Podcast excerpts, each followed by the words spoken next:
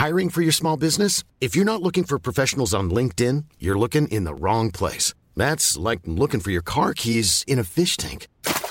LinkedIn helps you hire professionals you can't find anywhere else, even those who aren't actively searching for a new job but might be open to the perfect role. In a given month, over 70% of LinkedIn users don't even visit other leading job sites. So start looking in the right place. With LinkedIn, you can hire professionals like a professional. Post your free job on linkedin.com slash people today.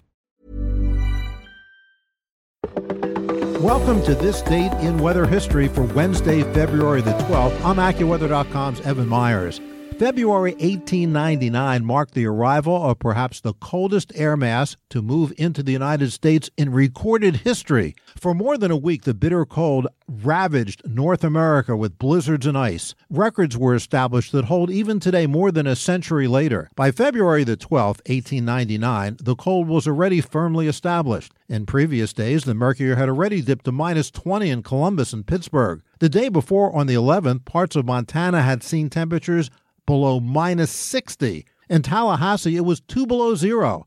That was a state of Florida record. A foot and a half of snow had not only fallen in Philadelphia and Baltimore, but also in Richmond and Raleigh. By February the 12th, the storm was in full swing in Boston, where winds gusted to 65 miles per hour and maintained an average of 50 miles per hour throughout the day. 24 to 36 inches of snow fell just north of Boston in Beverly. The Boston Herald declared, quote, Rarely, if ever, has Boston been so completely snowbound as it has been by this blizzard. At the end of the storm, the snow depth measured 23 inches in Boston, but the snow extended far southward, bringing unheard of snow totals, including 4 inches in Charleston, South Carolina, and 2.8 inches in Tallahassee. The cold persisted well beyond the storm, and behind it, Tulia, Texas recorded a morning temperature of minus 23 degrees in Texas. That's a state record. The Arctic grip was not lessening, far from it.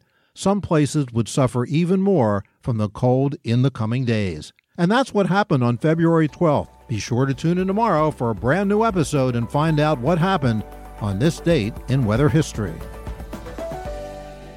Make AccuWeather Daily a part of your daily routine. Enable the flash briefing and say, Alexa, what's my flash briefing? To access this content on Google Assistant, all you have to say is, Hey Google, talk to AccuWeather Daily. You'll get the top trending weather story of the day every day. Mom deserves the best, and there's no better place to shop for Mother's Day than Whole Foods Market. They're your destination for unbeatable savings, from premium gifts to show-stopping flowers and irresistible desserts. Start by saving 33% with Prime on all body care and candles. Then get a 15-stem bunch of tulips for just $9.99 each with Prime. Round out Mom's menu with festive rosé, irresistible berry chantilly cake, and more special treats. Come celebrate Mother's Day at Whole Foods Market.